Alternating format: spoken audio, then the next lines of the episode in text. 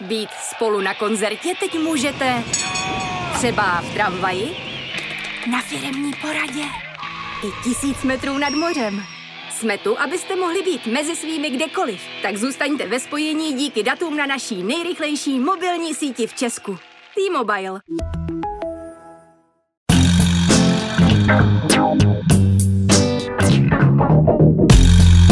Je pátek 4. srpna, 526. den od vpádu ruské hordy na Ukrajinu.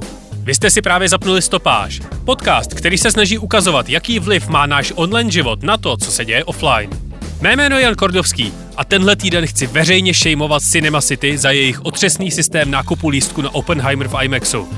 Já chápu, že je všechno vyprodáno na týden dopředu, ale proč musím kliknout celkem 196krát, abych to zjistil? A ano, počítal jsem to.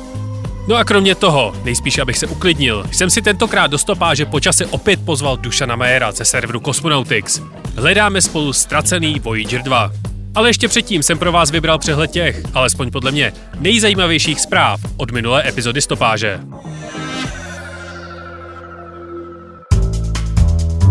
Minulý týden vyšly v odborných časopisech Nature a Science čtyři studie, které důkladně zkoumaly vliv algoritmů na šíření dezinformací a štěpení společnosti. Data, která poskytla společnost Meta, podle studií ukázala, že není zásadní rozdíl mezi algoritmickým a chronologickým řazením newsfeedu. Není tedy pravda, že by sítě tyto negativní informace akcelerovaly lidem do jejich informačního mixu. Dva závěry, které lze z těchto studií vyčíst, jsou, že lidé se zavírají do svých echo chambers místo toho, aby komunikovali napříč politickými názory. A také, že často si na sítích jen potvrzují svůj názor tím, jaký obsah sami vyhledávají. Elon Musk přejmenoval sociální síť Twitter na X. Tweety už tak nejsou tweety, ale Xka. Rebranding samotný se samozřejmě neobešel bez spousty bizarních situací. A to ještě bizarnějších, než přejmenovat jednu z nejrozpoznatelnějších digitálních firm na světě. Takže například na štítu sídla sociální sítě chvíli vysela jen písmena ER, protože demontáž loga Twitteru přerušily úřady. Nové blikající logo X štvalo sousedy tak moc, že vydrželo nainstalované jen dvě noci a firma musela dostat speciální výjimku z pravidel Appleho App Storeu, která tvrdí, že aplikace musí mít v názvu minimálně dva znaky. Na síť byl po osmi měsících opět vpuštěn Kanye West, který byl původně vyhozen kvůli svastikám. A pokud si platíte službu Blue, konečně si můžete schovat modrou fajfku. To, aby se vám ostatní uživatelé nesmáli. Každopádně, modrý pták je definitivně pryč a tím bychom to už konečně mohli celé ukončit. Čínský úřad pro kyberprostor, ano, to je oficiální název, přišel s novým návrhem na omezení času, který děti stráví na internetu. Nařízení počítá se zavedením režimu pro nezletilé ve všech mobilních telefonech. Ten by omezil dobu, kdy může být uživatel online na dvě hodiny denně. Přístup by se pak zcela zablokoval mezi desátou večerní a šestou hodinou raní. Akcie firm ByteDance, Alibaba nebo streamovací platformy Bilibili po oznámení návrhu klesly. Meta a Instagram začaly v Kanadě blokovat spravodajský obsah. Pokud si na svůj profil nazdílíte odkaz na článek třeba z New York Times, vašim kanadským kamarádům se prostě nezobrazí. Senegal zablokoval TikTok, protože prý šíří obsah, který má destabilizovat zem. A Murdochova News Corporation v Austrálii oznámila, že týdně vyprodukuje 3000 článků za použití generativní umělé inteligence. A co se stalo ještě? Uber poprvé ve své historii vykázal profit. Vývojáři začali dostávat prototypy Apple Vision Pro, aby mohli testovat své aplikace. Instagram začal testovat detekci a označování obrázků vygenerovaných za pomocí AI. Nintendo díky filmu s Máriem a nové Zeldě vykázalo svůj nejúspěšnější kvartál v historii. UNESCO kvůli overturismu a klimatickým změnám doporučilo zapsat Benátky na seznam kriticky ohrožených lokalit. V Anglii vyšla oficiální statistika, která ukazuje, že po povinném spoplatnění plastových tašek v obchodech v roce 2015 klesla jejich spotřeba o 98%.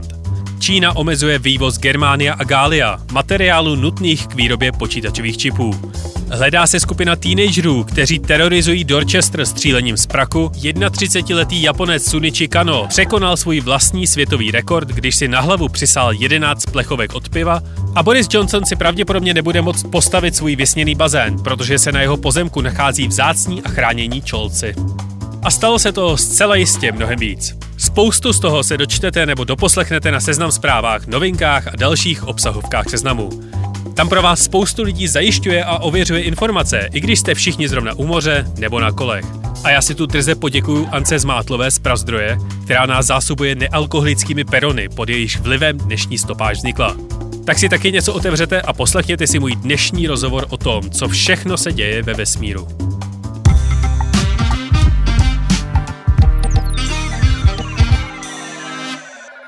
Po návratu z hor na mě spadla nějaká neidentifikovatelná úzkost ze stavu světa a společnosti, takže místo přehledu AI novinek nebo rozboru dopadů sociálních sítí na společnost chci, aby hlavní téma stopáže bylo vyloženě pozitivní.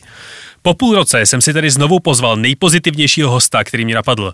S Dušanem Majerem ze serveru Cosmonautics dnes probereme, co nového se děje v naší snaze o pochopení vesmíru. Dušane, dobrý večer. Rád vás zase počase slyším. Dobrý večer, taky vás moc rád slyším a děkuji moc za pozvání i za pochvalu. Pojďme začít něčím, co sice zní depresivně, ale snad to dobře dopadne.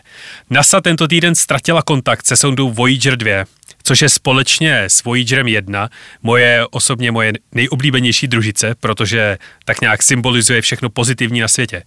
Čím jsou tyhle ty dva objekty důležité a významné? Je to jednoduché.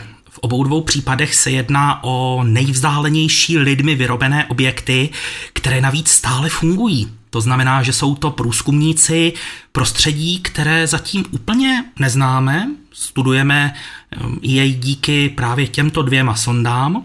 Je to tedy prostředí takzvaného mezihvězdného prostoru. Uh, už obě dvě sondy proletěly. Oni se stále pohybují sluneční soustavou, to je trošičku matoucí a ještě dlouho budou, ale už opustili oblast, ve které je slunce dominantní z hlediska vyvrhovaných nabitých částic. To znamená, že oni už tuhle tu slupku opustili a teď už se pohybují prostředím, kde jsou dominantní zdroje těch nabitých částic nikoli ze slunce, ale z jiných kosmických zdrojů. Má nějaký další eh, člověkem vyrobený objekt šanci v dohledné době doletět podobně daleko? Nebo na takhle ambiciozní misi letí jen tyhle dvě družice? Pokud bychom se bavili o sondách, které mají rychlost pro opuštění sluneční soustavy, což Voyager 1 a 2 mají, tak rozhodně v tomhletom klubu nejsou sami. Ano, je to elitní klub, těch členů tam není mnoho. Společně s nimi mají tu rychlost pro opuštění sluneční soustavy také dvě sondy, Pioneer 10 a Pioneer 11, ty už ale bohužel nejsou funkční, takže pouze letí prostorem se trvačností, nejsou schopni manévrovat, nemohou komunikovat. No a potom je tam ještě pátá sonda, americká New Horizons, která byla vypuštěná ze všech nejpozději, známe velice dobře díky tomu, že to byla právě ta sonda, která proletěla kolem Pluta, proskoumala jej a e, poslala nádherné fotky. No a i ta má rychlost pro opuštění sluneční soustavy. Není tak daleko jako Voyagery, ty jsou nejdál a ani je nikdy nepředhoní, protože Voyagery mají vyšší rychlost než New Horizons a budou se v podstatě neustále vzdálovat této sondě. Ale i i zmíněná New Horizons má rychlost pro opuštění sluneční soustavy. A to je vše. To je ten elitní klub pěti kosmických sond, které mají rychlost pro opuštění sluneční soustavy. A sbírají cestou ty družice Voyager nějaká užitečná data, která pak posílají zpátky na Zem? Určitě. Uh, sondy Voyager samozřejmě jak jim postupně ubývá elektrické energie, tak eh, nemohou napájet všechny přístroje, které jsou na palubě a tudíž postupně dochází k jejich vypínání, ale na druhou stranu ty přístroje, které jsou stále funkční, tak eh, jsou to tedy přístroje zaměřené především na studium těch už zmíněných nabitých částic a prostředí, ve kterém se sonda pohybuje, tak poskytují, troufám si říct, data, která nemají konkurenci. Protože samozřejmě jsou to desítky let staré e, senzory, ale pohybují se v prostředí, kde žádná jiná sonda není. To znamená, mezi slepými jednooký králem, pokud nemáme nic jiného a je tam v úvozovkách pouze sonda stará skoro půl století, tak ta data jsou naprosto jedinečná, protože žádná jiná sonda nám takovéhle údaje dát nemůže. No a až všechno selže, tak eh, na palubě obou dvou Voyagerů tak jsou ty slavné zlaté disky, je to tak? Je to tak, eh, zlatá deska z Voyageru je jakýsi vzkaz mimozemským civilizacím, které v případě, že tu sondu najdou, desky si všimnou a pochopí, jak ji dekódovat, což je samo o sobě dost nepravděpodobné, tak by měli zjistit, jak vypadá naše planeta, jaké zvuky se tam třeba ozývají, nebo jak vypadají lidé.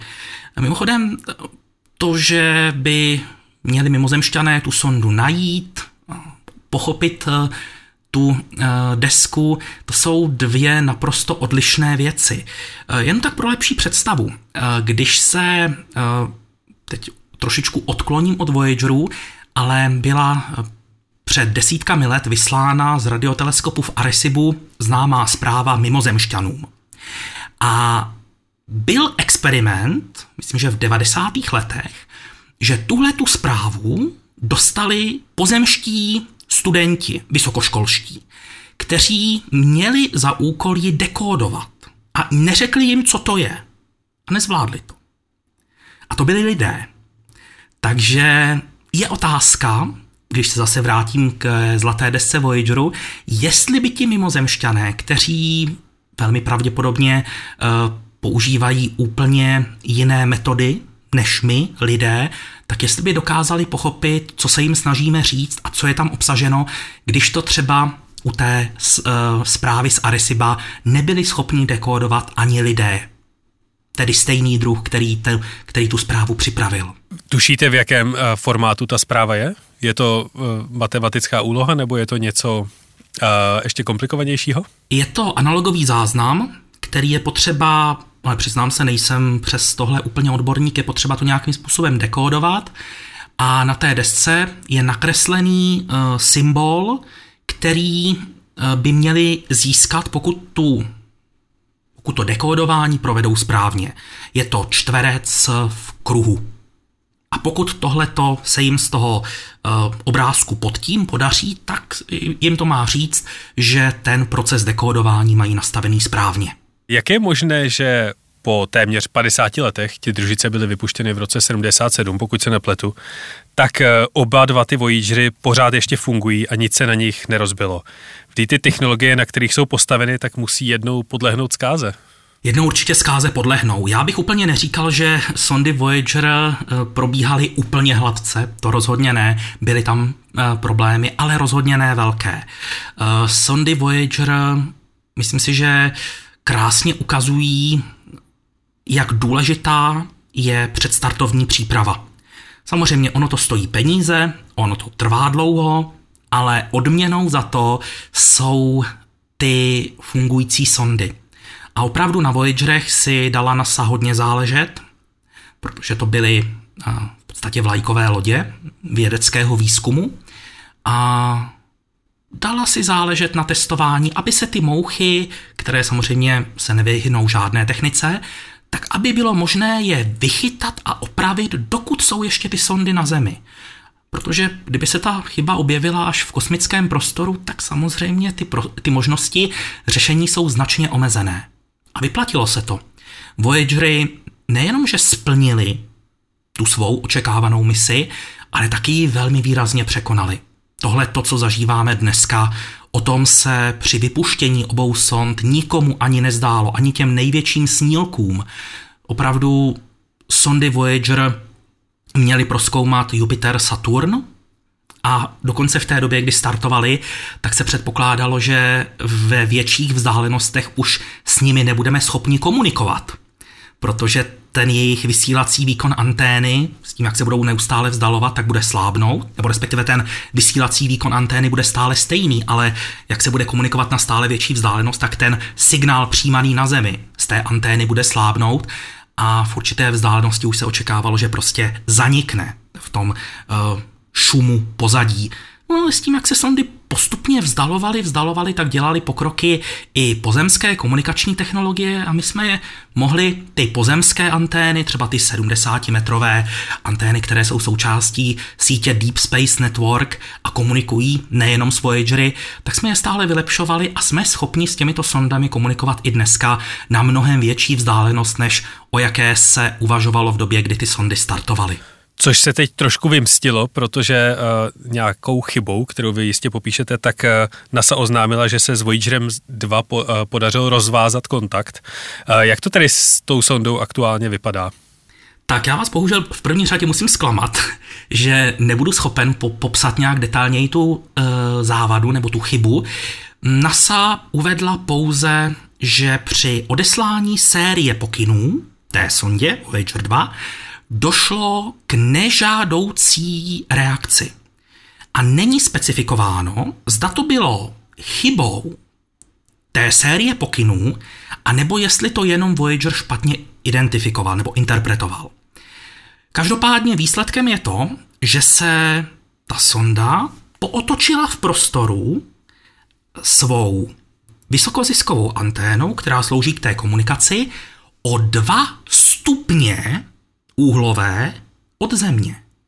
Ono, vysokozisková anténa má výhodu v tom, že je možné přes ní posílat data relativně velkou rychlostí. Relativně, protože bavíme se o půl století staré technologii téměř, která komunikuje na obrovskou vzdálenost. Ale daní za to je velice úzký komunikační svazek. To znamená, že ta anténa musí být velmi přesně zaměřená na Zemi. A ve chvíli, kdy se odchýlí třeba od ty zmíněné dva stupně, tak už to stačí na to, aby ten úzký komunikační svazek minul Zemi a nestačí to na to, abychom mohli s Voyagerem komunikovat obousměrně. To znamená, my mu nejsme schopni posílat pokyny a on není schopen na Zemi posílat vědecká data. Ale mám pozitivní zprávu. NASA zveřejnila aktualizaci, ve které říká, že se té, těm obřím pozemským anténám ze sítě Deep Space Network podařilo zachytit nosný signál Voyageru. Právě přes tento nosný signál jsou ta data přenášena. Ale protože je ten signál tak slabý, tak není možné z něj získat žádná smysluplná vědecká data, ale jednoznačně nám říká, že ta sonda stále funguje, stále žije, no a dokonce některá média to docela trefně přirovnala k tomu, jako kdybychom zaslechli tlukot jeho srdce. To znamená, on s námi nekomunikuje, my ho neslyšíme, ale zaznamenali jsme, že funguje a stále vysílá. No a pokud bychom se podívali do nějaké vzdálenější, no ani ne tak vzdálenější, možná i blízké budoucnosti, jak to bude dál, jak to bude NASA řešit, tak první varianta, kdyby se nedělalo vůbec nic, tak v polovině října by se měl plánovaně Voyager svůj komunikační systém restartovat a v tu chvíli se anténa sama zaměří zpátky na Zemi. Je to, řekněme, taková bezpečnostní pojistka, kterou má v sobě Voyager, několikrát ročně tu, tenhle ten reset provede, aby bylo možné třeba odfiltrovat některé chyby, které se stanou. A teď se to hodí. No ale NASA si řekla, že nemusíme čekat až úplně na ten říjen. A oni chtějí vyzkoušet, že s pomocí těch obřích antén zkusí na ten Voyager doslova zařvat nějaký pokyn. A očekávají, že by Voyager snad tu zprávu mohl zachytit a přizpůsobit se jí a namířit anténu směrem k Zemi. Kdyby to náhodou nevyšlo, stále je tady ta možnost počkat si na tu polovinu října, kdyby měl nastat reset toho komunikačního systému a komunikace s Voyagerem 2 by měla být obnovena. A hroz, nehrozí cestou třeba nějaká srážka s nějakým objektem, nebo máme být nervózní, nebo prostě stačí čekat do října a pak se Voyager vrátí zpátky do, do provozu? V kosmonautice vám jistotu nedá nikdy nikdo. To znamená, vždycky se může něco pokazit, vždycky může nastat eh, nějaká porucha nějakého systému. A to, co jste zmínil, možnost srážky s nějakým kosmickým tělesem, tak to nehrozí. Eh, ten prostor, ve kterém se Voyager 2 pohybuje, tak eh, to je prázdnota. Tam opravdu spíše je problém na nějaké těleso narazit. Proto právě pozemští vědci, protože sonda je stále v docela dobrém stavu, tak se snaží třeba s pomocí teleskopů vyhlížet, jestli v té oblasti není nějaké těleso, které by tam třeba mohlo se pohybovat a mohlo by být zajímavé pro výzkum. To, to se teda týká především sondy New Horizons, ale zatím se nedaří nic objevit. Takže v případě Voyageru 2, který je ještě dál, tak eh, tam opravdu nějaká srážka s kosmickým tělesem nehrozí, protože to je opravdu pustina. My jsme zvyklí na to, že eh, v těch vnitřních částech sluneční soustavy je spousta volného místa, ale čím jdeme dál, tak tím se ty vzdálenosti mezi jednotlivými tělesy eh, mnohonásobně zvětšují a je to tam opravdu velmi, velmi pusté. A já určitě, vážení posluchači, hned jak eh, se naváže kontakt zpátky s Voyagerem, tak eh, minimálně do přehledu zpráv tuhle tu informaci vložím. Píšu si půlka října a když to bude dřív, tak to bude dřív, budeme všichni. Napi- uh, napište si 15. října, tak tehdy by to mělo píšu být. Píšu si 15. října, hned, hned tady na papír. Minulý měsíc v červenci tak eh, oslavil svoje první narozeniny teleskop Jamesa Webba, respektive první narozeniny na oběžné dráze. Stále se mu daří dobře a funguje tak, jak má? Jenom taková drobná oprava. On první rok oslavil v podstatě už v prosinci, protože to byl rok od startu, ale tohle to, co slavil teď v létě, tak to byl rok od vstupu do vědecké služby. Protože ona zhruba půl roku po startu trvalo rozkládání, kalibrace a tak dále ale tehdy právě vstoupil do vědecké služby a teď už má za sebou tedy rok vědeckých pozorování. A funguje velice dobře. Samozřejmě schytal už nějaké zásahy e, mikrometeoroidy, ale s tím se počítalo, proto je také e, celý ten optický systém naddimenzovaný. Jeden zásah byl trošku větší, než co předpovídali výpočetní modely, ale řekněme, celkový vliv těch mikrometeoroidů je menší, než co předpovídali eh, výpočetní modely. A opravdu Webův teleskop eh, nejenom, že naplnil ta očekávání, ale troufám si říct, že v mnoha ohledech je i překonal.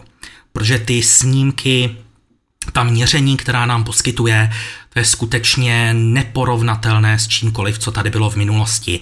Opravdu je to skutečná vlajková loď astronomie tohoto desetiletí naprosto bez debat.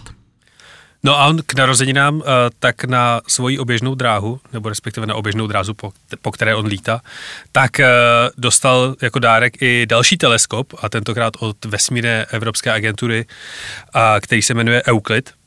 Eh, jak se liší od teleskopu Jamesa Webba? Liší se v mnoha ohledech. V podstatě můžeme říct, že Webův teleskop je vlajková loď astronomie, už jsem to tady říkal, je to mimořádně drahá mise. Euklid, neříkám, že stál hubičku, ale oproti Webovu teleskopu byl opravdu násobně levnější. Stejně tak rozdíl je i v, ve velikosti zrcadla. Zatímco Webův teleskop má to šesti, nebo respektive zrcadlo složené ze šesti úhelníků, to primární o průměru 6,5 metru, tak Euklid má menší zrcadlo, tam se bavíme o průměru okolo metru a čtvrt. V čem jsou si trošičku podobné, je část elektromagnetického spektra, ve kterém pozorují e, vesmír. Je to infračervené záření, blízké infračervené, aby byl přesnější, ale Euklid k tomu ještě přidává pozorování ve viditelné části spektra. To znamená tak, jak bychom byli schopni vidět vesmír běžnýma očima. No a nesmím zapomenout ještě na jeden významný rozdíl. E, zatímco teleskop e, Euclid má zmapovat během své přibližně šestileté služby až třetinu celé oblohy, takže je to spíše takový přehlídkový dalekohled, tak Webův teleskop se zaměřuje na jednotlivé objekty, které třeba dlouho pozoruje ale jsou to malá tělesa nebo malé objekty na obloze. Teleskop Euclid má mnohem širší zorné pole a jeho úkolem je zmapovat velký, velkou část noční oblohy. V tom se tyhle ty teleskopy liší asi nejvíc. Mise Jamesa Webba, nebo respektive mise teleskopu Jamesa Webba, tak eh, ty snímky z tohoto teleskopu tak jsou prakticky obratem hned dostupné na stránkách této mise. Bude tomu tak i v případě Euklidu, že uh, zarytí fanoušci kosmonautiky si budou moct dívat na ty snímky online podobně jako uh, u Jamesa Weba? Podle informací, které jsou zatím k dispozici, tak by tomu tak mělo být a doufejme, že to tak skutečně bude, protože ty snímky opravdu stojí za to a cílem je, aby nejenom veřejnost, ale i vědci po celém světě mohli tato data používat a měli k ním otevřený přístup. Na tom si projekt docela zakládá, takže věřme, že dostojí tomuto závazku a že se budeme moci kochat těmito úžasnými pohledy na vesmír. A jenom taková eh, drobná eh, poznámka ohledně toho, eh, z čeho všeho je teleskop Euclid schopen. On bude pozorovat galaxie až do vzdálenosti 10 miliard světelných let. A bude jich pozorovat miliardy. Jeho úkolem je v podstatě vytvořit nejpodrobnější trojrozměrnou mapu vesmíru až do té vzdálenosti 10 miliard světelných let, jaká kdy byla. Takže opravdu uh, bude se na co dívat. Už jenom ty první snímky, které byly zveřejněny před pár dny, jsou teprve kalibrační, testovací, zdaleka nejsou skalibrované ty přístroje, ale už teď je vidět, že opravdu jsou čisté, jsou ostré a až se to podaří skalibrovat a Euklid vstoupí, řekněme tak, v říjnu do ostré služby, tak to opravdu bude stát za to. No a start Euklidu tak eh, byl původně odložen kvůli ruské invazi na Ukrajinu, protože teleskop najednou neměl na čem vyletět do vesmíru. Jak to nakonec dopadlo? Obě dvě možnosti, které tu původně byly, počítali s tím, že by teleskop Euklid startoval z Evropského kosmodromu ve francouzské Guajáně v Jižní Americe. První variantou byla raketa Soyuz, vyrobená v Rusku ale běžně startovala z tohoto jeho amerického kosmodromu pro Evropskou kosmickou agenturu. Druhou možností bylo využití nové rakety Ariane 6, jenomže poté, co Rusko provedlo invazi na Ukrajinu, tak možnost využívání ruských raket padla a také nebylo možné využít tu záložní variantu v podobě Ariane 6, protože ta zatím stále ještě není připravena ke startu, stále čeká na svou premiérovou misi a proto bylo potřeba hledat, eh, řekněme, náhradní řešení náhradního řešení. Volba nakonec padla na uh, raketu Falcon 9 od firmy SpaceX. Ono je to takové komplikované, protože sice se tím ušetřilo několik desítek milionů euro, z rozpočtu Evropské kosmické agentury, to znamená Falcon 9 to vynesl levněji, ale bylo to zase na úkor toho, že se nepodpořil domácí průmysl a ty peníze lidově řečeno odtekly z Evropy do Spojených států. Takže oni se často ozývají takové názory, proč vyvíjíme vlastní rakety, proč všechno nenecháváme startovat jenom u SpaceX. Bylo by to levnější? No ano, bylo, ale musíme pamatovat na to, že každá mince má dvě strany a v tomhle případě prostě ano, ESA ušetřila nějaké prostředky, ale zase ty peníze nezůstaly v evropské ekonomice, ale odtekly pryč. A ještě k tomu do kapsy Ilona Maska, ale tady se nepouštějme se do toho uh, po tom, co provádí se svými sociálními sítěmi. No, uh, jedním z důvodů, proč jsou teleskopy Jamesa Weba a Euklidu, Euclid uh, tak zajímavé a důležité, je to, že jsou na té vzdálenější oběžné dráze, takže jim nepře- nepřekáží v práci ostatní satelity, jako například právě Starlink Elona Muska. A v New York Times tento týden vyšla velká reportáž o významu Starlinku pro světovou geopolitiku, ale mě by spíš zajímalo, jak se vesmírné komunitě daří vypořá- vypořádávat s tím obrovským množstvím satelitů, které se za posledních pár let nad naší planetou objevily. Zatím se to daří. A ono je potřeba si v první řadě uvědomit, že když se podíváte na jakoukoliv vizualizaci oběžných dráh, ať už jsou to aktivní družice, nefunkční družice nebo družicové úlomky, tak to vypadá děsivě. Vypadá to jako obrovské smetiště, že tam skoro není žádné místo. Ale všechno je to způsobeno jenom tím, že země musí eh, být zmenšená, ale kdybychom, že by se nám nevešla na monitor, to dává smysl, ale kdybychom úměrně tomu úplně ve stejném měřítku zmenšili ty družice a kosmické objekty, tak by tam nebyly vidět. Tudíž, aby byly vidět, tak je musíme zvětšit na nereálnou velikost, no a v tu chvíli to samozřejmě vypadá mnohem hůř, než to ve skutečnosti je. Tím samozřejmě nechci problém kosmického smetí jakoliv zlehčovat, ten problém tady je, řeší se, pracuje se na tom, ale chtěl bych posluchače uklidnit, že opravdu to není tak hrozné, jak to může třeba z některých obrázků vypadat. Velkou výhodou je to, že my, pozemšťané, pokud teda pomineme letadla nebo nějakou podzemní dopravu, tak jsme zvyklí se pohybovat ve 2D. Pohybujeme se dopředu, dozadu, doleva, doprava a nahoru dolů moc ne. Samozřejmě nějaké schody, výtahy a tak dále, to nechávám stranou. Mám na mysli třeba různou vlakovou, silniční dopravu a tak dále. Jenomže na té oběžné dráze se k těmto dvěma směrům přidává i nahoru a dolů. To znamená, že my můžeme využívat ty jednotlivé slupky v různých vzdálenostech od země a můžeme na ně umístěvat družice, aniž bychom ovlivňovali ty slupky pod sebou nebo nad sebou. To je obrovská výhoda, zvlášť když si uvědomíme, že čím dále jdeme od zemského povrchu, tím větší plochu ta pomyslná koule má. To znamená, družice Starlink jsou umístěvány do různých výšek, které jsou od sebe odděleny třeba několika desítkami kilometrů a v tu chvíli se tam ty družice vejdou bez problémů. Ale je pravda, že jsou si všichni dobře vědomi toho, že je potřeba nějakým způsobem modernizovat ten současný, už trošku zkostnatělý systém varování před hrozící srážkou dvou družic.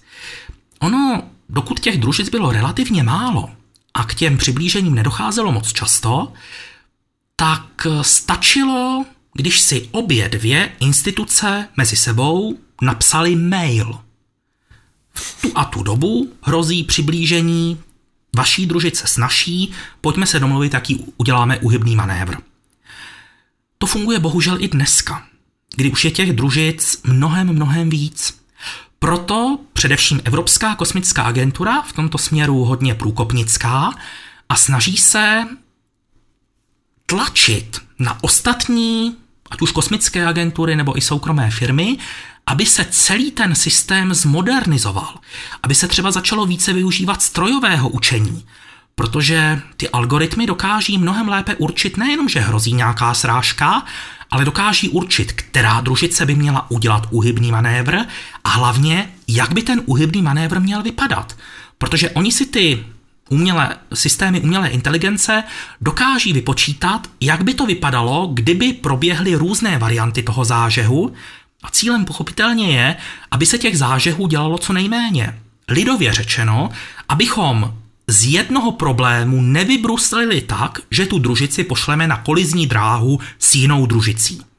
Samozřejmě je to běh na dlouhou trať, ale ty snahy o řešení té situace tady jsou, protože těch družic rozhodně ubývat nebude. V dalších letech si myslím, že budou přibývat ty družicové sítě, už to zdaleka nebudou jenom Starlinky. No, hovoří se o tom, eh, nebo respektive tyto ambice, podobně jako Starlink, tak má společnost OneWeb anebo Amazoní Project uh, Kuiper. Jak se těmhle dvěma podnikům daří? Máme očekávat další tisíce a tisíce uh, satelitů, jako je tomu v případě Starlinku? Tak uh, pokud bychom se zaměřili konkrétně na tyto dva zmíněné projekty, tak porovnáváme tak trošičku jablka a hrušky, protože zatímco družice firmy OneWeb už jsou na oběžné dráze, fungují, poskytují službu zákazníkům. Ta první, řekněme, generace už je dokončená, teď se začíná připravovat druhá generace, která ty možnosti rozšíří, tak firma Amazon s projektem Kuiper zatím stále jenom dělá přípravu. Oni zatím nevypustili ani jednu testovací družici, natož nějakou, eh, řekněme, plnohodnotnou, funkční. Samozřejmě nedávno proletěla médii zpráva, že na Floridě uh, budují uh, halu, ve které budou ty družice připravovat na start, ale tam zatím je to hrubá stavba uh, nosníků, to znamená zatím opravdu se buduje ten skelet a ještě se ani nezačalo instalovat vnitřní vybavení, takže minimálně ještě několik měsíců si počkáme, Každopádně, abych odpověděl na tu otázku, tak eh, určitě těch družicových sítí bude přibývat. No a kromě soukromých firm nesmíme zapomínat na to, že po družicových komunikačních sítích velmi pokukuje i Čína. Takže do budoucna si myslím, že v tomhletom odvětví těch družic na oběžné dráze velmi výrazně přibude.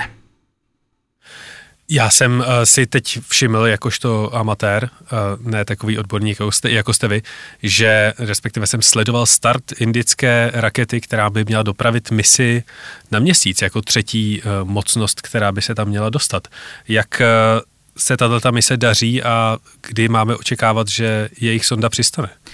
Jde o misi Chandrayaan 3, která byla vynesená na, řekněme, takovou protáhlou oběžnou dráhu kolem naší planety, protože ona při startu vážila něco kolem 4 tun, což je eh, docela dost na použitou nosnou raketu. Byla to nejsilnější indická raketa, kterou mají k dispozici, LVM-3, ale přesto nebyla schopná dopravit takhle těžkou sondu přímo k měsíci. To znamená, pohoný modul musel při vybraných průletech nejnižším bodem té eliptické oběžné dráhy zapálit motor, tím zrychlil a povytáhl nejvzdálenější bod oběžné dráhy, to znamená ten opačný proti tomu, ve kterém prováděl zážeh, o něco výš. No a e, na přelomu července a srpna byl proveden poslední zážeh, který tu dráhu protáhnul tak, že už sonda má namířeno k měsíci a možná v době, kdy už tohle půjde ven a posluchači budou poslouchat, tak eh, v té době už velmi pravděpodobně sonda Chandrayaan 3 bude obíhat kolem měsíce, opět na eliptické dráze, ze které opět eh, pohoný modul při průletu nejnižším bodem tentokrát nebude zrychlovat, ale bude zpomalovat a při několika průletech a manévrech postupně sníží ten nejvyšší bod oběžné dráhy a z elipsy se stane kruhová oběžná dráha ve výšce zhruba 100 km nad povrchem měsíce.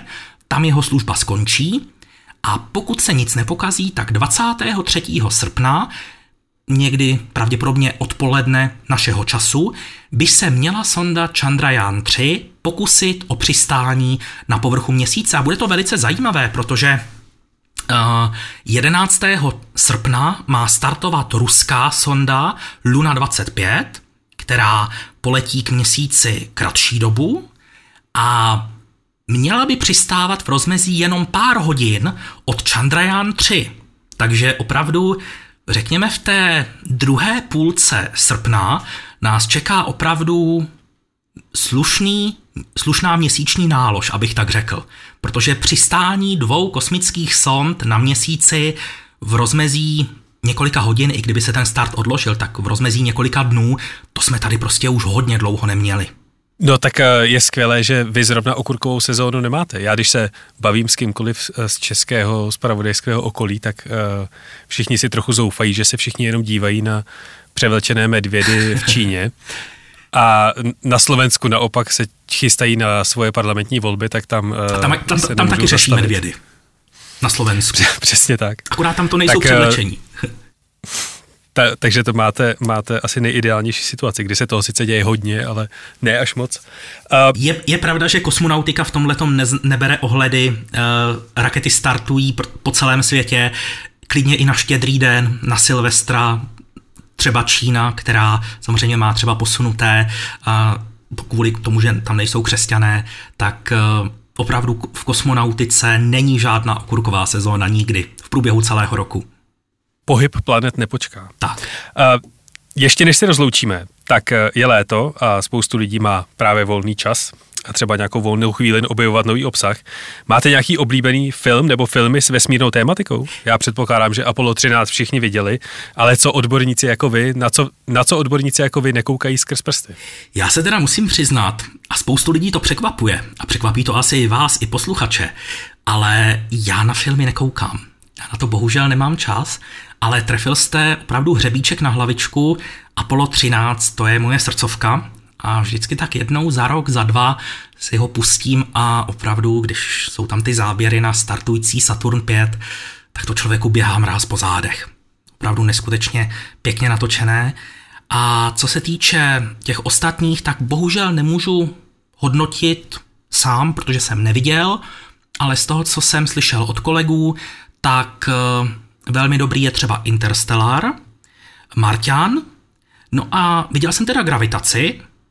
Eh, pokud si odmyslíme některé, řekněme, fyzikálně divočejší momenty, tak z hlediska modelů, teď nemyslím hlavní představitelku, ale uh, modely kosmických sond a tak dále, eh, nebo stanic, tak byly propracovány velice dobře a hodně dobře se na to koukalo. Ale opravdu, když jsem šel na gravitaci, tak jsem si říkal, že musím všechno, co vím o kosmonautice, nechat za dveřmi a jenom si to užívat. A to se povedlo. No ale vy všechno, co víte, píšete na cosmonautics.cz. Uh, eh, máte tam v létě nějaký seriál, na který byste třeba posluchače nalákal? Nebo co teď eh, je hlavní téma na kosmonautixu? Tak na Kosmonautixu samozřejmě neustále vychází ty aktuální články, to je v podstatě gro našeho webu, ale snažíme se už několik let vydávat speciální letní seriál, který se jmenuje Top 5. No a jak už název napovídá, tak eh, věnuje se vždycky každý díl nějakému tématu, ve kterém si autor vezme na paškál dané téma a vybere pět třeba momentů, nebo pět sond, pět raket, pět raketových motorů, pět čehokoliv, co nějak souvisí s tím tématem a udělá svůj individuální žebříček, kde představí čtenářům daný projekt, danou misi, No a řekne, proč třeba sestavil ten žebříček zrovna takhle. Je to takový odlehčený seriál, protože samozřejmě každý má tam měřítka trošičku jiná a v diskuzi pak můžeme eh, debatovat o tom, jak by si to třeba někteří eh, čtenáři představovali, eh, koho by tam třeba dali, koho by tam nedali, jak by vypadalo jejich pořadí a tak dále. Tyhle, tenhle seriál vychází pouze v červenci a srpnu, vždycky v pátek, tedy po dobu letních prázdnin. A stejně jako tenhle ten podcast. Každý pátek i o prázdninách, teda téměř každý pátek o prázdninách. Um, na Cosmonautics.cz, tak uh, Dušane, já vám moc zase děkuji za rozhovor a váš čas a vaše nadšení. Opět to bylo hrozně pozitivní a rozhodně jste mi zlepšil můj, eh, jak jsem to říkal v úvodu, úzko ze stavu světa a společnosti. Nemáte vůbec za co děkovat, já jsem rád, že jste projevil zájem o povídání o kosmonautice a pokud jsem vám zlepšil náladu, tak z toho mám ještě větší radost a doufám, že se to bude líbit i posluchačům. A já doufám, že se zase brzo usvětí, uh, uslyšíme. Tohle to byl Dušan Majer uh, ze serveru cosmonautics.cz, který si určitě přečtěte a podívejte se na něj, i když nejste nejzarytější fanoušci vesmírnu a kosmonautiky, protože tam najdete spoustu zajímavých a fascinujících věcí. Ještě jednou děkuji za pozvání a všem posluchačům přeju co nejklidnější léto a ať nám kosmonautika dělá radost.